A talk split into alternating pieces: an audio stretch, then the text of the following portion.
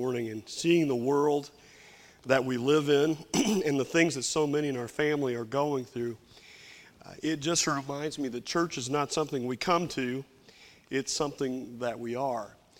And although there are many things in our lives today that make us appear to be a blemished bride, uh, Christ is doing his beautiful work in us, as Ephesians 5 says, uh, so that one day we will be without stain, wrinkle, or blemish radiant in God's sight. And I appreciate that communion meditation this morning. Uh, as we move uh, through the week trying to be the hands, the feet, the heart of Jesus, we realize it makes a difference in the lives of people. And, and people make a difference in our life. Uh, I hope you were encouraged this morning when you came and saw Bill Ellis back with us after being gone for so long with his shoulder and, and uh, uh, well, clavicle surgery that he had. Uh, it's good to have him back fellowshipping with us here this morning. And the other thing it highlights to me is that, that it is a good thing. Uh, it is a cool thing, really, to step back and know that you are the right person in the right place at the right time being used for God's right purposes. And that's God's plan uh, for each one of us to always make that happen. And, and maybe you read the title of my message this morning when it said, God speaks, and you've already gone ahead of me and you've thought, uh, Bill, the way things have gone these days, yeah, I would love to hear God speak in, my life. I would love to know what His will is amidst the flurry of changes in our family, in our life, in our world right now. Uh, am I really the right person in the right place at the right time right now? And maybe you're asking questions like uh, am, am I right on the right career track? Should I change jobs? Should I start in a new volunteer position? Or they're offering me a new position. Is this the right one? Should I move out of Springfield? Should I move out of South Charleston or, or South Vienna? And if I do, I'm going to have to find a, a new house. And how will I know if I've got the right neighborhood and the right house? And the relationship that I've finally gotten into. Is this the right kind of person to be my friend or even to be my spouse? Are they going to be Mr. or Mrs. Right, or are they the wrong one for me? Or, or what if the one that I thought was the wrong one is actually the right one that I should be with? You know, I am so confused right now. I would love to hear from the voice of God. Anybody in that mix of confusion this morning? Well, let me just back up and ask the question Does God even speak to people like us? And if He does speak, is there any way that I'm going to hear Him? Because I know he spoke to people like Abraham and Moses and Elijah and Peggy Myers, but what about the normal people, you know? What about the rest of us? I'm just an ordinary guy. Or maybe you're thinking, I'm just an ordinary girl, and, and I'm kind of wondering, am I ever going to be able to put my head on a pillow at night and know beyond the shadow of a doubt that I am doing exactly what God wants me to do with my life? Well, the good news is that this God that we have been talking about here in the recent weeks, He does guide, and He does lead, and He does prompt, and He does direct, and He does speak to people like us all the time. And I just want to share with you this morning a few ways in which He does that. But before we get there, I just want to remind you of a principle that we have talked about here on many occasions before about God's plan for your life. It's in the box on your outline, and it simply says that God's will, it's really more about who you are than about what you do or where you go. God's will, it's more about who you are than what you do or where you go. Now, we're going to flesh that out more uh, next in in a couple of weeks, but I think maybe God is trying to speak to us today. And He's saying, Look, my will for your life, my primary plan for your life, it begins with you and your heart. It begins with your character because my primary plan is not so much about where you go to school or where you're going to work or where you're going to live or who you're going to marry in this life. It's about who you are becoming in me. You see, I, think God would much rather be a sculptor in our life than, than like the one that stands on the runway with those orange flashlights directing the plane where to go. I think God would much rather be the, this creative watercolor artist with our lives than he would be being the, the information person in the booth at the mall. God wants to put his hands into our lives to create and recreate, to mold and remold us, to, to paint and repaint us into the kind of people that He's always planned and dreamt that we would become for His honor and for His glory. You see, God says today, I want to lead you. I really, really do. I want to lead you to the right place, but I want to shape you into being the right kind of person so that wherever I lead you, in whatever you're doing, you're going to be the right person in the right place at the right time for my right productive purposes. So, having said that, how does God speak to people like us? Now, together, you and I could sit down and brainstorm. We could come up with dozens of different ways. But just to, to, kind of laser focus in on, on the major ways, I just want to hit on four of them today. One of the primary ways that God speaks to us, as we even read back in Psalm 18 in our prayer time, first and foremost, is it, He speaks to us in the wisdom of His Word that brings life to our soul. How many of you this morning have gotten to the point where maybe you're, you're a little dependent upon your GPS on your phone or in your car? Yeah, now, now, truthfully, I know some of you, and you wouldn't make it out of your driveway if it wasn't for Siri telling you what to do. Um, but, but I remember flying on Frontier Airlines, and if you remember when they were a big carrier, uh, you're kind of showing your age. But I flew into Baton Rouge, Louisiana, on the way to Slidell and to New Orleans to, to help with the American Red Cross after Hurricane Katrina went through. And uh, it, was, it was late by the time I got there. Of course, you know, you go through the airport and you check all your, your information and your bags. And I had a, an itinerary from the Red Cross, and I was supposed to go to the budget car rental kiosk. And I was to meet up with some other people that had volunteered. We're all going to travel over together, be taken to the headquarters where we'd get our assignments, and then we'd kind of spread out. And uh, when we got to the, the kiosk there, as you can imagine, it was just chaos the, the whole infrastructure kind of broken down. This person behind the desk, they were frazzled, and they just started thrusting keys in, in the hands of all the people and saying, Look, these cars have to get to the headquarters in Baton Rouge. Here's the address for it. Just, just go for it. and so we just all took the keys. We went and got our luggage. Of course, my luggage was some of the last to come around the carousel. And by the time I got my luggage, everybody was gone. There was nobody to be a navigator for me, uh, uh, somebody to help with directions. And so I went to the lot, I found my car, which ironically was a Lincoln Navigator, uh, brand new. And, and, for that brief moment, even as a Christian, I'm thinking I could be home in about 12 hours with a brand new car. No, any, anyway. so I get in the car and I, I type in the address for the headquarters and head out. Now, I'm thinking it's going to be tough to find with all the traffic in that area, but you know what? There's nobody on the roads down there because of the disaster, except for Humvees and, and 363s from the military, big, big trucks. And the navigation system, it takes me down one road and I hit water in the roadway. I can't go that way.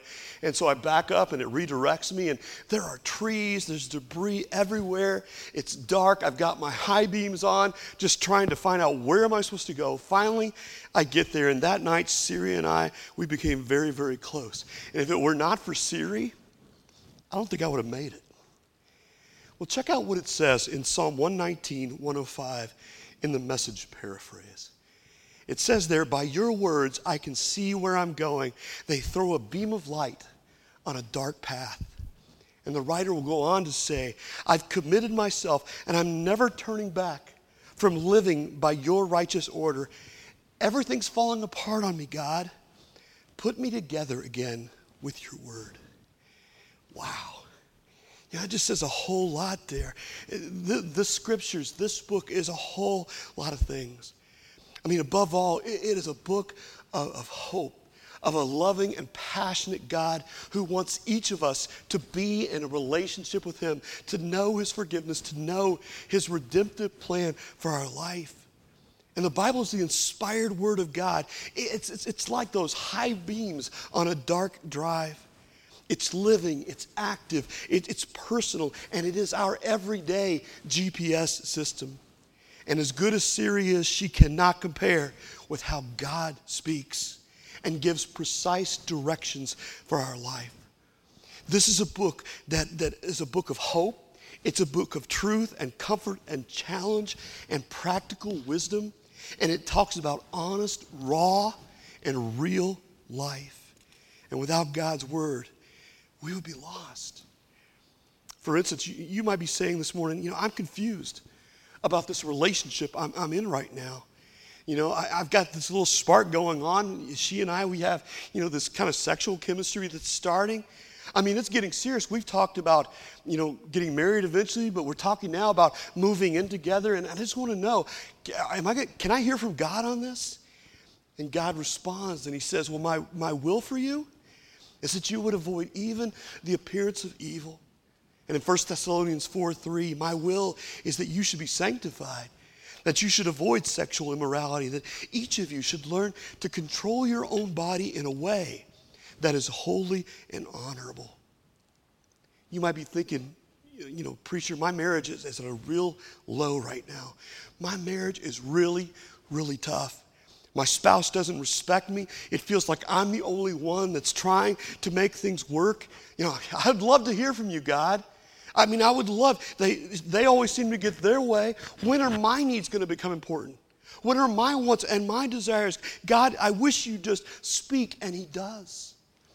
In Philippians chapter 2, verse 3, he says, My will is that you would do nothing out of selfish ambition or vain conceit, but rather in humility value others above yourselves, not looking to your own interest, but each of you to the interest of the others. You might be frustrated saying, You know, God, my job, it's driving me absolutely nuts right now.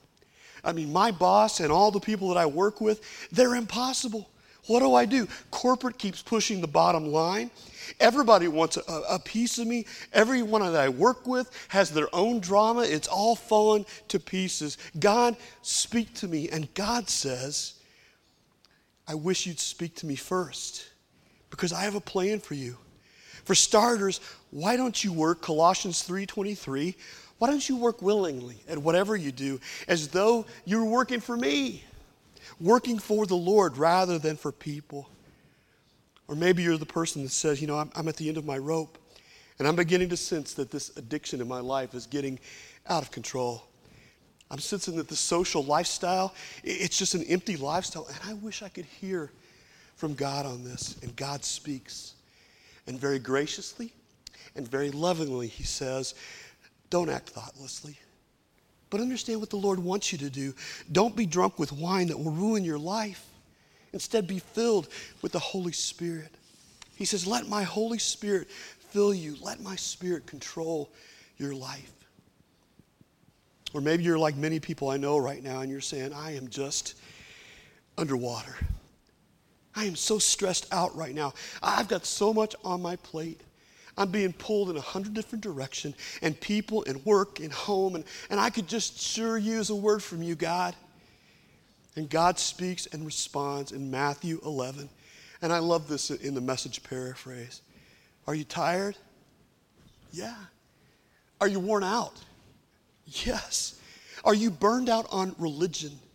Come to me.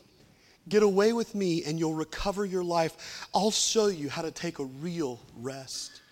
Walk with me. Work with me. Watch how I do it. Learn the unforced rhythms of grace. I won't lay anything heavy or ill fitting on you. Keep company with me, and you'll learn to live freely and lightly. I love that. Why don't you just step out of the traffic? Take a long, loving look at me, your high God that is above all. Psalm 46:10 says, he says, "Be still and know that I'm God. I will be exalted among the nations. I will be exalted in all the earth. And if you turn to me, literally he's saying, I'll be exalted in you." Whatever you're going through. And we say, "Man, I just wish that God would speak to me." Well, the good news is as you can tell, he has. And he continually does this loving, wonderful, indefinable God that I want everybody to know has spoken his incredible truth and wisdom in his word, and he brings our life to light. He brings life to our soul. And he's the only 100% accurate GPS through this one and only life that we have. There's a second way that I think God speaks to us. And, friends, I think this is a game changer. You see, the second way is, is through the presence of His Holy Spirit in our lives. He's not only given us His Word, He's given us the presence of His person to walk with us every day. And I'm telling you, nothing has helped me more in this life than acknowledging the 24 7 presence of God in my life. Jesus told his first followers in John 14 26, But the Comforter, which is the Holy Spirit, whom the Father will send in my name, he shall teach you all things and bring all things to your remembrance, whatsoever I have said unto you. And then in John 16 13, but when he, the Spirit of truth, comes, he'll guide you into all truth. And you know what? I found he really does. He can guide you into all truth. And for every follower of Jesus, the Holy Spirit is not just with you. The Bible tells us He takes up residence in you. And not only does He produce there incredible stuff like love and patience and peace and goodness and gentleness and perseverance and self control, all at the same time, all throughout the day, He speaks deep within our heart. Sometimes He's convicting you. Have you been there? Sometimes the Holy Spirit will challenge you. Sometimes He'll stretch you. Sometimes He will encourage and comfort you. But He's always leading and prompting and directing you to do the right things, to think the right things, to walk the right path. I mean, haven't you heard those moments where, where you're just kind of starting to turn inside and, and you feel God speaking to you and saying, Come on, Come on, you're, you're getting overheated now. I mean, don't act like that. Don't say another word. Just, just hush. Walk away from this argument. Just breathe and cool down. You've heard that voice, haven't you? Some of you guys here, you've heard the prompting in your heart that says, Come on, dude, clean that shaving stubble out of the sink. Don't leave that for somebody else to clean up, right? You know, go back in and kiss your wife. Go back in and put the lid down for once. Let her know that you love and you care for her. And he speaks to you in that moment. Sometimes he says, you know what? You need to step it up. That next work day at church, you need to be there. Those widows that you sit across from at church, you just know they've got needs. You need to go up and ask. How can I minister to you? How can I be there for you? The person you're looking that just has that, that sour, dour face, they're hurting. And just go put an arm around them and say, I just noticed something's heavy on your heart. What can I pray about for you? For some of you tonight, you're going to feel the Spirit of God prompt you, and He's going to say to you, It's been long enough. You know what you need to do. Pick up the phone, call your dad, forgive him. Pick up the phone, call your brother, call your sister, and let them know that you do care and you're sorry for the way you treated them. And let go of the bitterness now. Some of you will be leaving this place to go eat lunch, and you're going to pass a guy, and the Holy Spirit's going to say, See that guy with the sign? I want you to feed him. I've given you more than enough for right now. Give him clothes. Give him a place to sleep tonight that isn't out under the stars or under one of the bridges in Clark County. He gently encourages and coaches and coaxes us he says, You know what? I've been with you all the way. I speak, I guide, I prompt. If you'll just listen to me.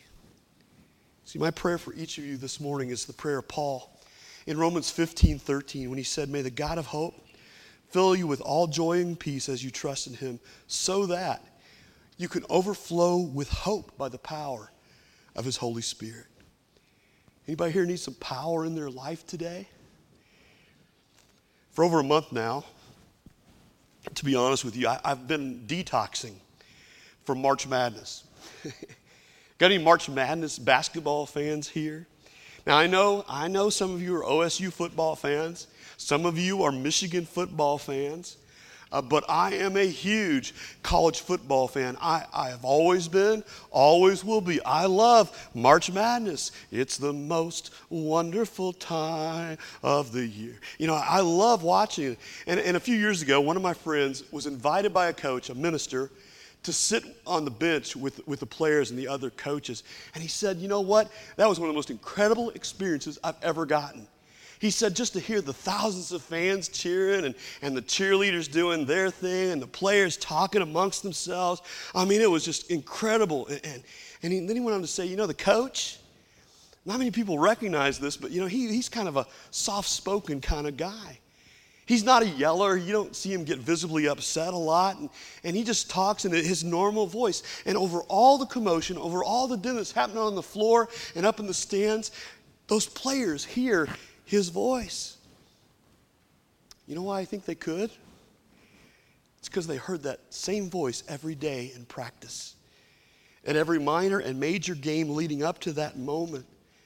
And I'm learning that if you hang out with God consistently, if you spend time in His Word, if you acknowledge His presence, you just start living every day in the awareness of His presence, you'll start to hear His voice above the noise. He speaks with wisdom through His Word. He speaks through the presence of His Holy Spirit in us. And I've also learned the third thing that God speaks through the counsel of others. God speaks through other people. You know, the Bible says that if you lack wisdom, you should do what? Ask God, who gives generously without finding fault. And I've found often that the way God gives that wisdom is through other people, through somebody who cares. And so there are times in my life where I've been able to talk to Herb Scott, to Ron Jennings, to, to Tom Rutnick, to many that God has called to heaven. I've had counselors like a man named Jack White and Don Garner and then here at the church, there were men that I could pull into my office and say, I've got a question. I just want to run this past you. Jerry Rimley, Jim Kitchen, even Whitey Litterist, for those of you who remember, uh, beautiful little man of God. And they would be honest with me. I want you to look what it says in Proverbs 13 20. It says, Walk with the wise and become wise, for the companion of fools suffers harm. And I, like you, there are many times that I wish I could just shake some younger men in this community to see that the huge weight of the chain that, that's sinking them down in this world is it's their companions. And no matter how much they, they work to change, no matter how much they seem to pursue God with or without Him, their friends just keep pulling them back into the old patterns of behaviors and cycles that will destroy their marriages, destroy their children, their lives, and even their bodies. So let me ask you this morning who are you walking with? Who's your go to person for wisdom? Who do you go to for advice? Who do you carry your dreams to? Do you have somebody in your life that loves God and listens to Him and that loves you enough to listen to you? From day one, I think my first go to person in my life has always been Cheryl. I believe that God has made us a team, and, and I know that she's got a heart in the right place. She listens to God and she listens to me, and I could bounce things off of her. And that's been so helpful because there's times I get excited. And I'm like, you know, I want to see this happen. I want to do this. And she'll say, well, wait a minute. You know, let, let's take a moment. Let's just slow down. Let's consider this. Have you thought about this? And there are times that she'll say, You need to go talk to somebody else about this, or, or you need to make these arrangements. And God has built so much into my life through her. There have been times in my life that I've actually been given insight from God through my two daughters. I can't believe that this Saturday, my, my oldest, Emma, is going to be graduating from college at Milligan. Now, next weekend, you're going to gather, Mike Surger is going to be here to preach, and I know God's going to bless you. Every time he comes to fill this pulpit again, Mike Surger is a blessing, and I want you to come back and, and encourage him. But there are times I pray for God's guidance and wisdom, and through an example or through something that Olivia or Emma has said, God has just, just blessed me. And then God has given me a godly mother that has been a good source of counsel as well. And there's a couple of guys right now I could walk out of this pulpit and go pick up the phone, call them, and, and whatever I need, they would be there for me. One was a teacher in school by the name of Alan Weber. I could call Maury, my father in law, and, and they've just been such a huge part of my life. Proverbs 11 14 says, It's for lack of guidance that a nation falls, but victory, it's won through many advisors. And what I see happening so many times is people get passionate about something and they'll go to someone who cares about them and they'll say, Hey, I got to tell you about this. I want to know what you think about this. I, I just see this happening. I want to buy this. right? Or I want to do this, and, and, here's the plan. And their friend will say to them, You know what? I'm going to be honest with you, I, I don't think that's a good idea. I don't see God working in that. I don't think it's going to work out well for you. And what they'll do is they'll walk out of that and they'll go to their next friend and say, Look, I got this great idea. I'm passionate about this. I took this to this other person. They were completely unspiritual about it. They didn't understand me. And here's what I feel God wants me to do. And if they're a friend, that second person will say, Well, you know what? I, I don't see that working either, to be honest. I don't think God's going to bless that in your life. And they'll go from three, four, five, six, seven, eight 73 people later, you know, and sometimes it ends up for a lot of people 3 a.m. in a bar on a bar stool, talking to the person next to him. Man, here's I'm so passionate about this. This is what I feel. I need to buy, I need to do, I need to move in my life. And the person next to him will say, That's a fantastic idea. You know, that's a great idea. And, and, and they'll say, I knew it. I knew God was going to give me the confirmation and they'll go till they find somebody that builds them up. But you know, rather than going to 74 different people, I find it's good to go to four or five people that know me really well and say, you know what? This is what God put on my heart. What do you think? And then whatever they say, I'll run that through God's word. I'll run that through the presence of God that's in my life. But one of the ways that God has blessed me so many times is through godly counsel. Now, here's the last one it's the convergence of circumstances. The convergence of circumstances. Now, we understand convergence living near Dayton and Columbus. If you go to Columbus, you'll find a lot of convergence happening there. We've got I 70, I 71, I 270. If you can't make your way around those, you've got State Road 40, State Route 23, State Route 3, State Route 33, State Route 128, State Route 315, State Route 745. Did I mention State Route 16? Uh, you've got State Route 62, State Route 161. And at some point, you know, if there's a little rain on the roadway or a little snow or an OSU football game, it is incredibly maddening to drive through Columbus. But all those roads converge there. And that's important. Because you see, I've found that when you need direction in your life, you start to look at how things converge, how God wired you up. Some of the talents, and some of the gifts that God's placed in, within you, what kind of passion you have in your heart all the good, the bad, the ugly that you've been through, and the experiences of your life, you think back to some things that some good teachers said to you or, or a coach said to you. And then you look at, at all that and the family situation that you grew up with or without, the nuances, and suddenly the light goes off. And you see all these things coming together, and you realize in this one lane, God, this, this is really you. You're bringing this all together for me. My goodness. You're speaking to me, aren't you? Oswald Chambers said this. He said, God is the great engineer, creating circumstances to bring about moments in our lives of divine importance that leads us to divine appointments. I want to have you leave here this morning uh, with two key passages and verses that have meant so much to me when it comes to these consequences in, in my life. One of them comes from the, the, the book Isaiah in the Old Testament. In Isaiah 30, verse 19, it begins this way People of Zion who live in Jerusalem, you'll weep no more. How gracious he'll be when you cry for help. As soon as he hears, he will answer you. Although the Lord gives you the bread of adversity and the water of affliction, your teachers will be hidden no more. With your own eyes, you'll see them. Now, uh, listen to this. I love this. Whether you turn to the right or to the left, your ears will hear a voice behind you saying, This is the way walk in it. And, gang, that's not just some mystical experience that only a few have access to. That's for people like you and me. Now, I'm not talking about looking for signs. There are some people that are sign crazy. I mean, they, they will unscramble license plates. They'll tear open fortune cookies. They'll look at cloud formations and say, See, honey, I told you God wanted us to go to Hawaii because that cloud looks like Hawaii. But, but friends, just honestly seek God as He gives you direction, and that small, still voice will say, This is the way. I want you to walk in this.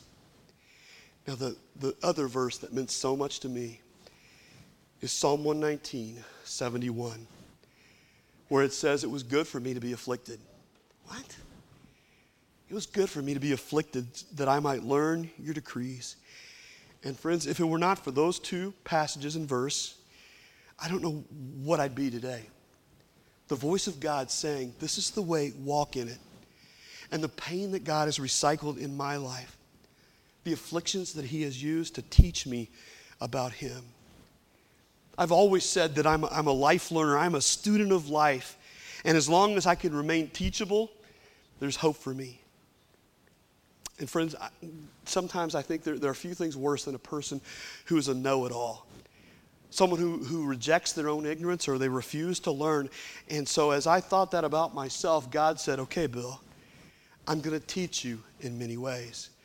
And so often, He's done that through pain. Jack Hayford once said, Breakthrough happened for me in my life and around me when breakup happened within me. I don't, I don't know why we're so surprised sometimes. Because the one who called us to follow him said, You're going to pick up a cross daily and you're going to follow me. He told us that he would discipline those he loved. And you and I know, those of us that have children, for, for a loving parent, anything becomes a tool to craft the life of your child, even pain. Do I like having blindness? No. Do I like tripping over steps in the church or stumbling over wet floor signs? No. Am I happy to sit and, and plug in and do infusions once a week for a weak immune system? No. But without Christ recycling the aches and the pains, the weakness and the blindness, friends, I don't think I would know how trustworthy He is or how nourishing and life giving His decrees are. His word has never failed me. His presence has never failed me. His direction has never failed me, no matter what the pain is. And I know that as I get older and my love for Christ continues to grow, the one thing I don't want to develop is OCD. And you guys know what OCD is, right? I don't want to become old, cranky, and dangerous in my life. Now, I've got this picture on the back of my door. It's familiar to a lot of you. It's an old water pump and it reminds me of how God speaks. You always wonder, what does a preacher think when he stands in a pulpit? Probably the same thing as us. You know, where we're going to eat when this is done. No, it's not what I'm thinking. Each day I stand up here, I think about standing behind an old well pump with a handle in my hands, and lined up behind it are dozens of you with cups. And in broken-hearted moments, God senses that I need to hear his small, still voice say, Trust me people will show up for me. And all you have to do is pump out living water. You see, the God that I wish every one of you knew, maybe He's just saying to you today, I love you. I know my plans for you, plans to give you hope and a future. So start listening to me in the little things. And who knows, you might experience more and more those feelings of being the right person in the right place at the right time, being used for the right purposes of God. This past week, I came across the story of John and Doris Foster. And this is one of those right people, right place, right time accounts. Great Christian couple, but they were looking after an elderly widow for several years by the name of Bernice Ely. Bernice Ely was a retired school teacher. She was a Sunday school teacher at St. Matthew's Baptist Church, and she lived by herself. But Mrs. Ely needed increased assistance as she aged. She dreaded losing her independence and ended up in a nursing home being taken care of. And she had no immediate family, not one child, not one uh, nephew, whatever, to, to help take care of her.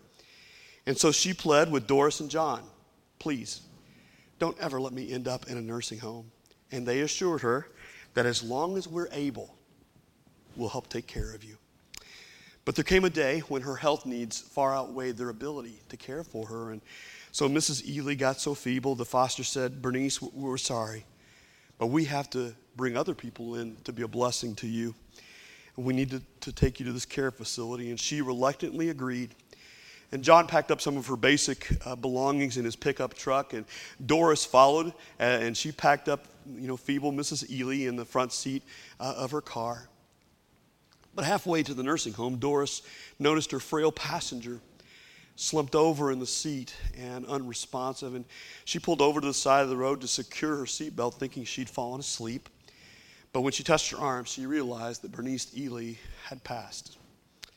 And when Doris finally got to the care facility, John said, What, what happened to you? You were right behind me, weren't you? And Doris said, I was. But we had to make a stop on the way to heaven, on the way here.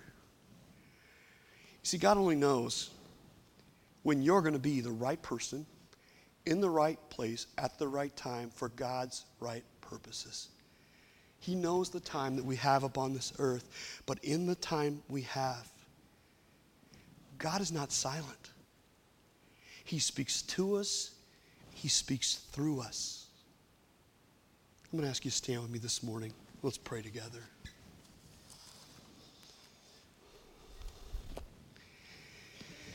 Heavenly Father, there's so many times in this life we don't know when we make a stop. We might have to make a stop for heaven on the way to wherever we plan to go. For the people that we love in our life, or people that we have just chance meetings with. And Father, even for each of us, we pray that you would teach us to number our days correctly, that we can gain that heart of wisdom. And Father, we ask that you would teach us through your word. Give us a hunger and a thirst for your word that's met in your word. Help us to not neglect your beautiful love letter to us. Father, help us not to, to turn off the voice of your Holy Spirit. When you call us to move, when you call us to act, when you call us to be, help us to respond with a readiness and an obedience that fits being our Lord and Savior. Father, I thank you for the people in this congregation that you've gifted with wisdom that we need. Help us to seek their counsel. Help us to seek the people in our life, those four or five people that, that really love you and listen to you and truly love us and will listen. And then, Father, for all the circumstances in our life that brought us to you to begin with. Some people here this morning, the circumstances just brought them here to hear your word. Father, use those circumstances to shape your will, your direction for them. But for each of us, God, we are thankful for your voice. We're thankful that you're a God that when we needed to hear from you, you spoke and, and you sent your son. And now it's our time in this conversation to speak back to you and tell you, Father, we need you. We need you to be our Lord and Savior. For some, for the first time, to say, I, I need, a, I need God in my life, in my heart. I need the forgiveness of my sins. I, I need a new life. And give them the courage to come for those that are looking for a church home, and even for those that just need someone to bend the knee and pray with them and for them. Lord, stir the hearts of the elders here this morning. Stir the hearts of the individuals that they gather together before they leave this place to meet with you. Father, we love you, and we call upon you in your answer. In Jesus' name.